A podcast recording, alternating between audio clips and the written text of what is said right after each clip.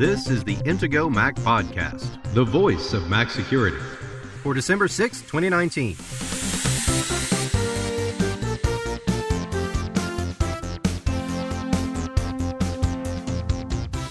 In this week's episode, we take a look at Twitter verification, shutting off geolocation on your phone, Russia demands spyware, internet-connected T Vs, juicejacking, and malware disguised as cryptocurrency. Now, here are the hosts of the Intego Mac Podcast, veteran Mac journalist Kirk McElhearn and Intego's chief security analyst, Josh Long.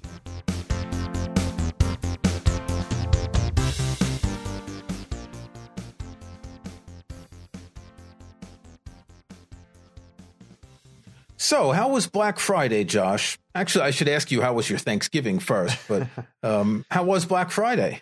Uh, it, it was good. Th- Thanksgiving was good too. Black Friday. Um, let's see.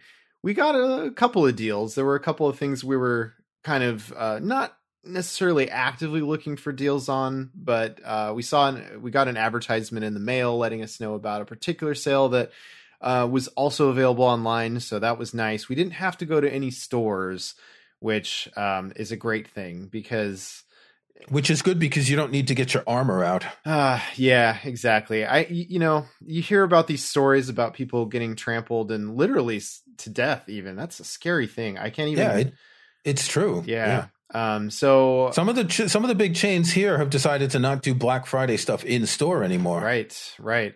And um. So that's totally understandable, of course. Um. But uh. Yeah. Online Black Friday sales. Uh. You know, there there were some some good ones we were able to take advantage of. So yeah, it, it was it was a good shopping holiday. How about you, Kirk? Did you get any any good deals on anything? Well, I told you I wanted to get a freezer, and I looked at all the deals, and the prices were exactly the same as they were in October and August and March. So I didn't get a freezer. I did, however, buy a Dyson handheld vacuum cleaner. Oh, um, I bought one of those two years ago, particularly for my office. Um, I've got a lot of electronics, and you want to keep the dust out, and it's really practical to have a little handheld. So we've been away for two weeks, and there's a bit of news that we've been holding on to that we haven't discussed yet. And one of them is about Twitter. Now, I have a verified account on Twitter, which means I have that little blue check mark next to my name. Josh, you don't have one, do you? Uh, no, not yet. Um, it's a long story. Yeah. Uh, initially, Twitter would contact people to verify them. Or if it was, you know, a celebrity or a famous politician, I would assume that their people would contact Twitter, et cetera, et cetera. And then there was a period when they opened it up to everyone. Anyone could apply. And I did, um, since at the time I was writing a lot for Macworld, and all the Macworld authors had been verified proactively by Twitter some years before. They immediately gave me the verified check mark. Now, in a recent episode, we talked about the chain of trust, and this is part of the chain of trust, that when you see that someone is verified, it's kind of like that padlock in the, the address bar of your web browser. It means that the name that you're seeing corresponds to the real identity of the person or organization. Yeah, and w- this is actually part of the reason why Twitter ha- is no longer uh, allowing people to apply for a verified account, because a lot of What, what Twitter is concerned about is they don't want people to mistake the meaning of that verified checkmark. The only thing that that checkmark is supposed to mean is that Twitter has verified that the name on the account matches the name of this person in real life. That's the only thing that that verified checkmark is supposed to mean. But people take it to mean this person is trustworthy, or, you know, this person is somebody that Twitter endorses, or th- that Twitter thinks is popular or important. And that was never the intention of the blue check mark, according to Twitter. Right. And the fact that it's often celebrities and politicians who get it does make you think that there is some value judgment in that. Exactly. That these people are more important. It's true that, you know, compared to a lot of other people, I'm not really that important. And being verified, um, I, how many people are not going to trust me being me because I'm verified? It's not the same level. We've got a story from the nineteenth of November. Now, I'm in the U K, and we've got an election coming up next week. And there was an election debate, and the Conservative Party decided to change the name of their press office Twitter account. So The Twitter handle is at C C H Q Press, the conservative something headquarters. Um, during a debate between the prime minister and the leader of the Labour Party, this account changed its name. Now, you can't change the Twitter handle after the at, but you can change the visible name. My Twitter handle is McElhearn, but my visible Twitter name is Kirk McElhearn. I don't have to have my full name, but that's the way I set it up. So what the Conservative Party did is they changed the name to Fact Check U K. There are a lot of organizations here that are fact checkers. All the T V stations and newspapers, they have these fact check pages and, and sections. And what the conservatives were doing was basically responding to comments uh, made by the leader of the Labour Party that they disagreed with. And this is kind of problematic because while you would still see the Twitter handle after the at, if someone repeated a tweet, you would only see that it came from Fact Check U K with a little blue check next to it. Um, they did this for the duration of the debate. As soon as the debate was over, they changed the name back. So it's obvious that this was just trickery in order to try to pass off their political opinions as something people would think is true. And what you said earlier, that blue check is supposed to only validate the name. And here they were kind of making it seem like, oh, well, they're called Fact Check U K. They've got a blue check. That means they are a fact checker. Right, exactly. So, and we're not going to get too into, you know, particular politics, but this is something to be aware of. And and it's a good follow up to our discussion that we had last week um, on last week's episode, that is, about uh, about this whole chain of trust. And trust is not directly a privacy or security topic. It's something that is very closely associated with this idea of, you know, staying safe. Um, you, you need to know who to trust. And uh, and what sorts of things to look out for, you know, if there are potential places where you could get tricked if you're not paying close attention. Well, in that case, it is a privacy and security issue. It's, it's at least a security issue because, as you say, if you could get tricked by someone pretending to be someone else, your bank, for example, then this is still a security issue. I mean, the Venn diagram slightly overlaps yeah, here, right? right? It's it's not one hundred percent computer security, but it is the kind of thing to be aware of.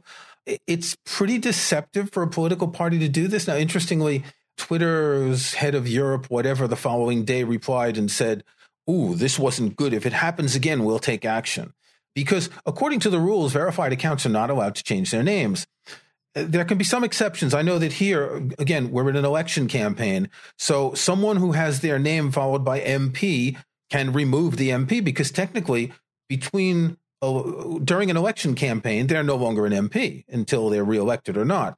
And you may have noticed some people around Halloween, they make kind of funny Halloween-y names with things like with words like scary and pumpkin and things like that.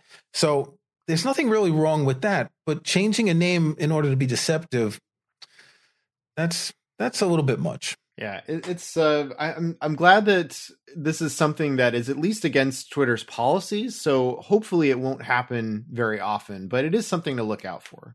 Okay, so Brian Krebs, who is a, well, I guess he's an independent security researcher, um, reported just a couple of days ago the iPhone eleven Pro's location data puzzler. Now, there's a couple of things that are interesting here. He's talking only about the iPhone eleven Pro and not the iPhone eleven. Um, but apparently, even when location services are off, the device is still giving out some location information. This is pretty worrisome, isn't it? Yeah, th- this is one of those things where, um, honestly, I'm not terribly surprised about this because it's th- there are certain bits of information that are just sort of a, a necessary part of using uh, a mobile phone. Obviously, your carrier knows where you are at any moment because of cell phone tower triangulation, uh, or you know whatever satellites. Um, there's there's all sorts of different things. Uh, your phones, every phone has G P S built in, right? Every phone has uh, has the ability to be located. Al- although you can switch off the ability for certain third-party apps um, to know your location, you can't necessarily fully switch off the ability to be located. Well, in addition to, so I'm looking in the settings uh, on my iPhone eleven. So if you go to settings, privacy, location services, then go all the way down to the bottom, you'll see system services. And well, there are tons of location settings in here. Things like cell network search, which you kind of need to find a cell network. Um, find my iPhone, for example. Um, motion calibration and distance, setting the time zone, Wi-Fi calling. There are a lot of them. So there, and, and these are not any settings that you should really turn on or turn off. The only one I turned off is location-based Apple ads because, well, it's ads. I don't really care about that. But there's also product improvement, iPhone analytics, popular near me, routing and traffic, and improved maps. There's a lot of location searching going on, if only from iOS and not the apps. Yeah. And so the problem here is that people are, are noticing that even when they have specifically turned off location data of certain types, there's some data that is sent to Apple anyway. Even if you've got all of the the the sliders, you know, set to off, you know, if they if you don't want Apple to know anything about your location, theoretically, you should be able to turn all that off. And Uh, so this was brought up to Apple with, and there's a, a video in Krebs' article um, uh, showing that if you turn all of these things off, then, um, you know, evidently Apple still can get your location. Um, and that's where the concern is. People are saying, well, wait a minute, Apple shouldn't know where I am because I've told it not to know where I am. Uh, and Apple says, well, this isn't really a problem. This is expected behavior. Um, we need to know location data for certain things. And, you know, so this is not something that is in, in any way like harmful to your privacy or security, you know, um, so don't worry about it. Don't look at the man behind the curtain. This is what's called a Boolean. It's either on or off, right? If it's off, you expect it to be off. If it's on, you expect it to be on. And here it's off and it's on at the same time. So this is a bit of a strange thing. Um, I, I'm curious to see, because this only happened a couple of days ago. So I'm curious to see what becomes of this. I think one of the problems is with all this stuff. And think about how much time we spend explaining this, both on the podcast and in articles on the Intego Mac Security blog, um, because there's so much for users to know that it takes a lot of explaining. And if we have to explain to them, well, off doesn't really mean off, and what does off mean, and when is off on, it makes it very difficult for people who aren't specialized in this like we are to understand any of this and to trust anything that they have. Yeah, so so this is a, a bit of a problem, isn't it? But, yeah, um, you know, it's one of those things that, again, I, I, I also think that people need to look at this from the perspective of, Uh, expect that your carrier is always going to have the ability to know where you are. And it's not terribly surprising that in the case of the manufacturer of the device, you know, w- Apple does the whole thing. They, they do hardware and software. It's all integrated.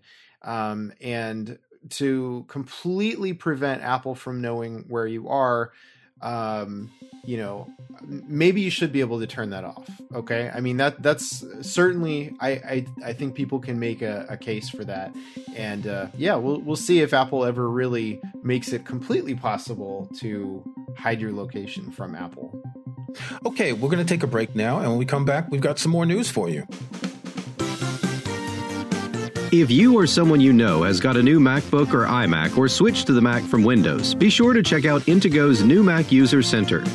It's a one-stop collection of the things you'll need to know about using your Mac. Intego's new Mac User Center covers plenty of the basics to get you running smoothly and smartly in no time. Of course, one of the first steps you'll want to take is to install Mac security software from Intego to keep yourself protected. And right now, Intego Mac Podcast listeners can get forty percent savings on Intego software, including Mac Premium Bundle X nine. Mac Premium Bundle X nine is a suite of terrific Intego software that includes the antivirus, anti-phishing, and anti-spyware protection of Intego Virus Barrier, home and hotspot firewall security from Intego Net Barrier, parental controls for peace of mind from Intego Content Barrier, and much more to help protect, secure, and organize your Mac. Download the free trial of Mac Premium Bundle X nine from intego dot com today. and then use the promo code podcast nineteen at checkout to save forty percent. That's podcast nineteen to save forty percent on complete Mac protection and security with Intego's Mac Premium Bundle X nine. Intego, devoted to protecting Apple products since nineteen ninety-seven. Visit intego dot com today. Okay, in other recent news, Russia has signed a new law requiring that all smartphones and other devices have pre-installed software, like presumably provided by the Russian government, that can be used to track you. And this is smartphones, tablets, computers, smart T Vs. Obviously, Apple has long fought against backdoors and, you know, breaking encryption and all. And this seems to be really serious, though, because one of the problems is I can't see Apple capitulating to this, and then they would not be able to sell iPhones in Russia, would they? Yeah, well, th- this this is a really interesting story, because what's what's um, what's interesting here, I guess, is that if the government of Russia has the authority to pre-install or ha- or you know cause the manufacturer to pre-install software on uh, every device that's being sold like this, um, on on these smartphone devices, that makes it possible for them to drop all sorts of code and capabilities onto every phone being sold to consumers, right? Uh, unless they're purchasing yeah. it through some other channel, right? If somebody were to go to the U S, you know, uh, go to an Apple store and buy a phone there, you know, it's not going to come pre-installed with whatever comes from the Russian government. Um, Right. But uh, but anybody who's actually buying a phone in Russia, uh, once this um, takes effect, would theoretically be getting some kind of software from the Russian government. And so what are they going to do with that? Um, even if they tell you, here's here are the specific things that we're doing, and so you don't need to worry about it. Well, it's software, though. I mean, like, this is not open source software where you can everyone can see exactly what's going on, and there's no need to worry, because you can't trust that there's nothing else going on. I, I don't particularly like the idea of a government, you know, being able to uh, have pre-installed ap- applications or s- background software or whatever it might be on my devices. Yeah, this is clearly going to be software that has admin privileges to be able to record things. And once it has admin privileges for that, it has admin privileges to do anything it wants. Also, what happens, let's assume that Apple does go along, and what happens when Apple makes an update to iOS that breaks this software? Um, is the software going to shut down the iPhones until it can be updated? I, this It just doesn't seem realistic for any country to impose this, and and I can't see Apple or any of the other um, Android companies going along with this. Well, and so the other thing is, like, uh, you can imagine that this is all being done in the name of counterterrorism and things like that. We want to be able to make sure that we're protecting the children, you know, that that's always the other thing, and that we're we're making sure that uh, the bad guys can't get away with bad stuff, right? Those are usually the reasons for government spying, that everyone kind of, uh, when they hear those kind of things, those arguments being brought up, it's easy to agree with those things, because, yeah, I don't want the terrorists to win. So yeah, go for it. Stop them, right? I don't have anything to hide. That's one of the most common uh, arguments that uh, that's, made in, you know, in favor of that is, is, well, I don't have anything to hide, so it's fine. It's totally fine, because it's going to help them stop the bad guys. Well, here's, here's one of many problems with that thinking. If, well, and you brought up, if that software just doesn't work very well, if it's buggy, well, what about if it's buggy in security affecting ways? Or what if maybe it's not necessarily buggy, but it's just kind of designed poorly, and someone else figures out a way to leverage that system to now spy on you? So it's not just the government necessarily who's going to be able to spy on you. Now it's hackers yeah. who may be able to access your bank account or your passwords or information like that. Right. Right. So yeah, this is a problem. And we have to, um, again, just going back to the concept of the chain of trust, we're trusting Apple with our devices to provide an environment that our data is secure. And once you let a fox into the hen house, you never know what's going to happen. Exactly. So this is one of those things that uh, it should make people uh, a little bit upset, and and people who live in Russia should be, you know, considering how how to react to this. Um, but uh, it's it's not something that I would be very happy about. Let me put it that way. If I were a citizen of that country. Okay, so just before Thanksgiving, the Washington Post had an article saying authorities warn of U S B outlet charging scam that steals travelers' private information. And apparently there was a warning from the Los Angeles County District Attorney's Office to travelers using Los Angeles International Airport of a new scheme targeting people who need a quick boost at public U S B charging stations. Um, juice jacking, they call. I like this. We I've never heard that term, juice jacking. I don't know if we mentioned that. We've talked about these doctored cables, lightning cables and all that can steal information. And wasn't there even a lightning cable that had like a Wi-Fi chip in it? So oh, could yeah. actually even send it. Um, with Christmas coming up, so we missed warning you for Thanksgiving, but with Christmas coming up, people are going to be traveling a lot. Make sure you have your own cable. I'm, you know, the more I hear about this, I would even hesitate to buy a cable at the airport from a normal store, because imagine someone wants to hijack data. Well, they're going to flood the stores at the airport with the cables that can hijack the data. Uh, I, that, that's true. Yeah.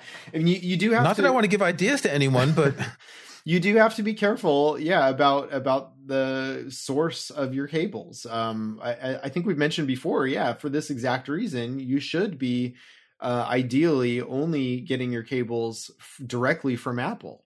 Uh, lightning cable, um, U S B-C cable for charging your laptop or your uh, iPad Pro.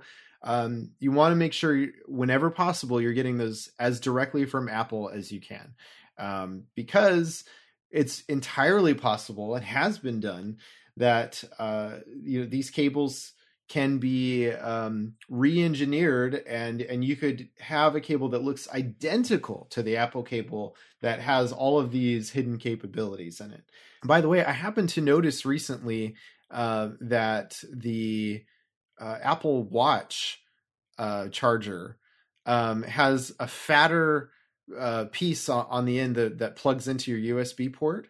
Um, it's it's a little bit larger than uh, than it used to be on the new, newer models of the Apple Watch, um, and I'm like, oh wow, that's all the more room for malicious components, you know, to be hiding inside of there if if somebody wanted to do that. Okay, I'm gonna I'm gonna make a suggestion before you travel.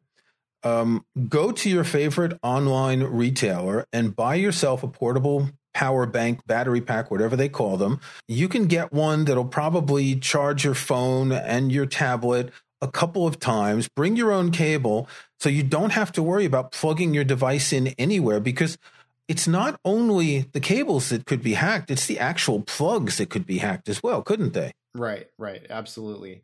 So, um, by the way, this, this it, it's hilarious to me that they're saying they're warning about a new attack, because juice jacking yeah. has been discussed and, and at hacker conferences since two thousand eleven. So this is kind of okay. This is eight years old uh, that people have known about this pretty widely. So it's it's uh, Brian Krebs, actually, by the way, the, the reporter we were talking about earlier. He's the first one to um, coin the term juice jacking. And and I believe this was at DEF CON in August two thousand eleven that that that term was first used. So it's uh, it's been around for a while. But get yourself a portable charger, battery pack. Um, you can even get solar ones. So do that instead of plugging into something you don't know. I mean, you don't know where it's been. It's not safe. Right, exactly. So Black Friday and Christmas are the season of new T Vs, aren't they? It seems to be one of the more popular things that people buy at this time of year. Lots of deals on um, new T Vs. Uh, personally, I have a sixty-five inch T V, and the only way I would upgrade it is if I could afford an OLED, and OLEDs are way too expensive for me, and I don't care enough about T V to want to spend the money. But I've been talking to a number of friends who are looking to upgrade who don't yet have four K T Vs. Um, we have an article about what the F B I wants you to know about smart T V security before you buy on Cyber Monday. Well, Cyber Monday or Christmas, or in the U K, um, Boxing Day, the day after Christmas. Do you remember when a T V was simple, that you plugged it in and you turned it on and you stuck the you stuck the rabbit ear plug into the back, um, and you switched it, and you had the vertical hold that you had to adjust? I mean, we're showing our age here, if, if you remember that. Uh-huh. Um, but T Vs are so darn complicated. Um, when I got the T V I have now three years ago, uh, the sixty-five inch, I, I spent hours going through the settings trying to figure out how to make it look best. And we're not even going to get into the whole motion smoothing thing that makes films look like soap operas. But just in terms of security, the amount of data they collect, it's extraordinary.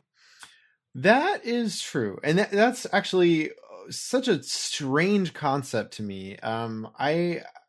like you, come from a world where televisions were not internet connected. And it's funny to to see that this is something that's just a standard feature on like every T V now, that you can connect it to your home Wi-Fi. And, uh, you know, they advertise stuff like, this T V has Netflix built in, or whatever, you know, streaming service. And I'm always kind of scratching my head and going, okay, that's interesting. My experience in the past with having these streaming services, you know, sort of built into the the hardware, is that those apps tend to not really get updated all that often. And so you end up with uh, software that's always kind of out of date. It doesn't really support all the features of the streaming service. Many years ago, I had a Blu-ray player that advertised that it was compatible with Netflix and Hulu and Pandora and I think some other. And then eventually, after a firmware update, I noticed that one of them went away.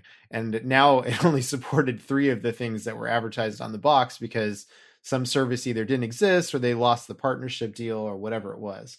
So we talked about this recently, but my advice is don't connect your television directly to your Wi-Fi. I, I would prefer to trust a device like an Apple T V and connect that to my network. And that way, uh, I have more control. If there if there's a camera built into my television, which I, I wouldn't want a camera built into my T V, but guess what? A lot of T Vs have a camera built in now. Apparently, yeah. yeah. And uh, that's exactly one of the reasons why I don't even want that television directly on my Wi-Fi, because that means someone, if someone's able to hack into my television, now they can see everything that's going on in that room where the T V is located. Oh, yeah, I don't like that. I, that doesn't sound good to me at yeah. all. But I do trust, you know, t- uh, th- that an Apple T V box, it makes sense because there's no camera built in, at least. And, and uh, those apps are updated pretty regularly. Apple issues security updates on a regular basis and all that. One of the reasons smart T Vs are so cheap is because they're subsidized by the data that the smart T V manufacturers collect and sell to advertising companies. Now, I never watch live broadcast T V. If I watch something on the B B C, I use what's called the iPlayer, which is their app that broadcasts live and things that have been on before. I refuse to watch T V with commercials. So all the other channels have commercials and I just don't watch them. So they wouldn't get much viewing information from me, and they, my T V doesn't display ads other than the ones that would be on the channels. But there is a lot of data that they can collect, which I presume is quite valuable. I was just listening to a podcast, I believe, if I can find it again, I'll put a link in the show notes. I think it was The Guardian had a podcast talking about how Netflix got so big. And one of the reasons they started making original content is because they had all the data about what people were watching and they knew what people were going to watch. So the idea of an Apple T V, and maybe this explains why the Apple T V is so expensive, because it's not subsidized.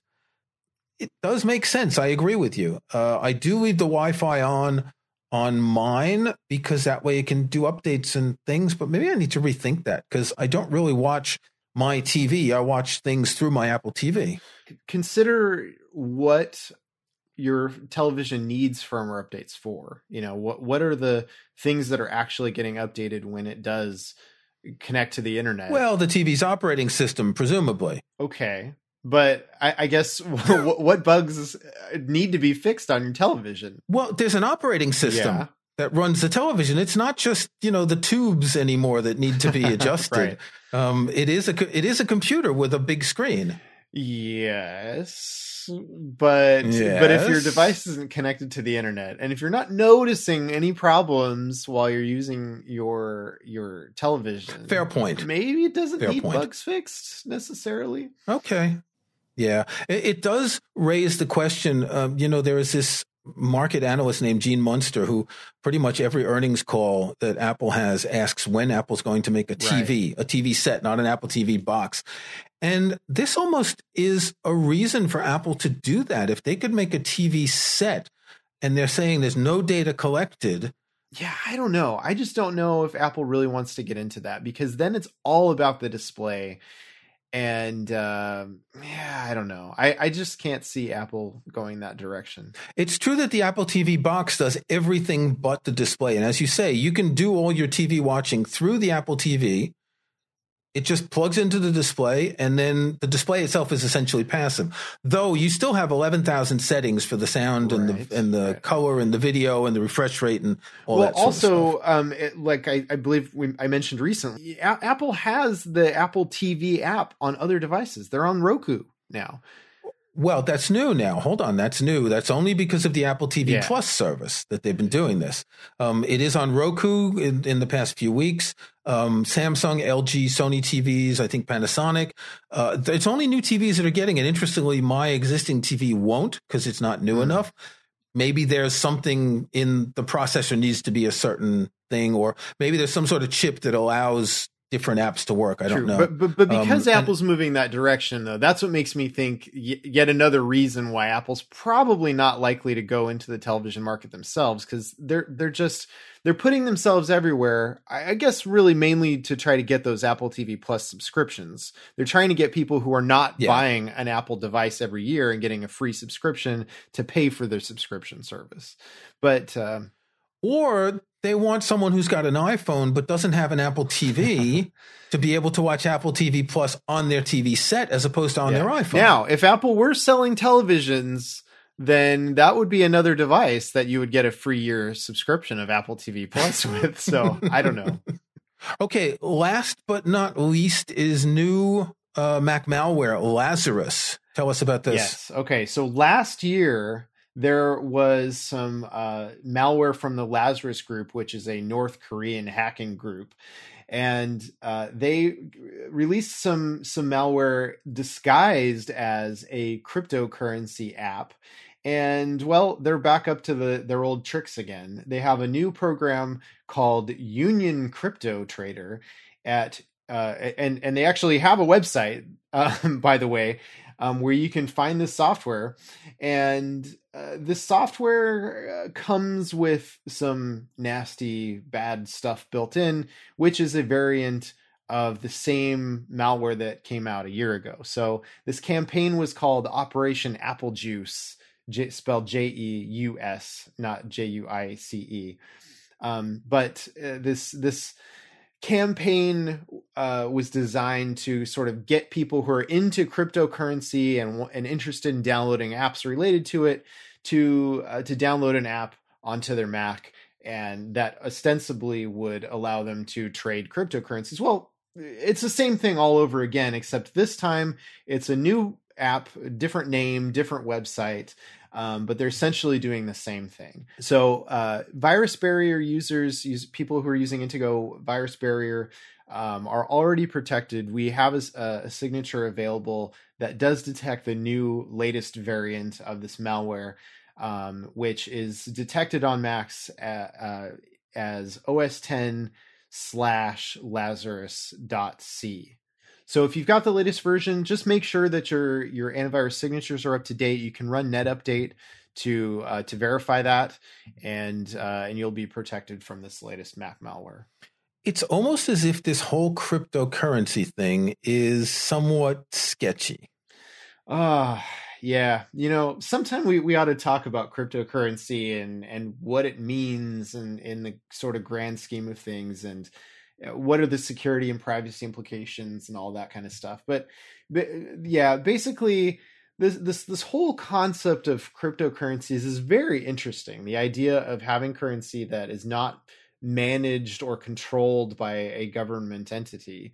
um, is is intriguing. And I think that's one of the reasons why people who are really into privacy really like the idea of cryptocurrencies, because you know uh, it's something that uh, you know you don't have to rely on a government um, to uh, to have this kind of of currency. So. But there's so much speculation. There's so much malware around it.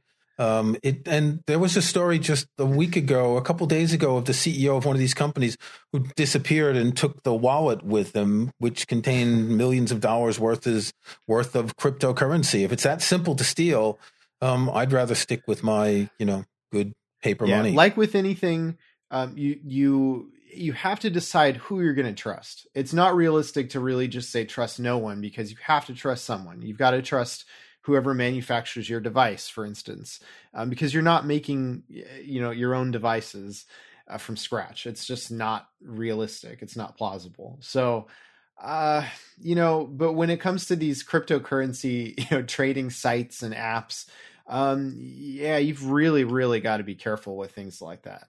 That's enough for this week. We'll be back next week with more news. Josh, stay secure. All right, stay secure. Thanks for listening to the Intego Mac Podcast, the voice of Mac security, with your hosts, Kirk McElhearn and Josh Long. To get every weekly episode, be sure to subscribe at Apple Podcasts or in your favorite podcast app. And if you can, leave a rating, a like, or a review. Links to topics and information mentioned in the podcast can be found in the online show notes for the episode at podcast dot intego dot com. The Intego website is also where to find details on the full line of Intego security and utility software. intego dot com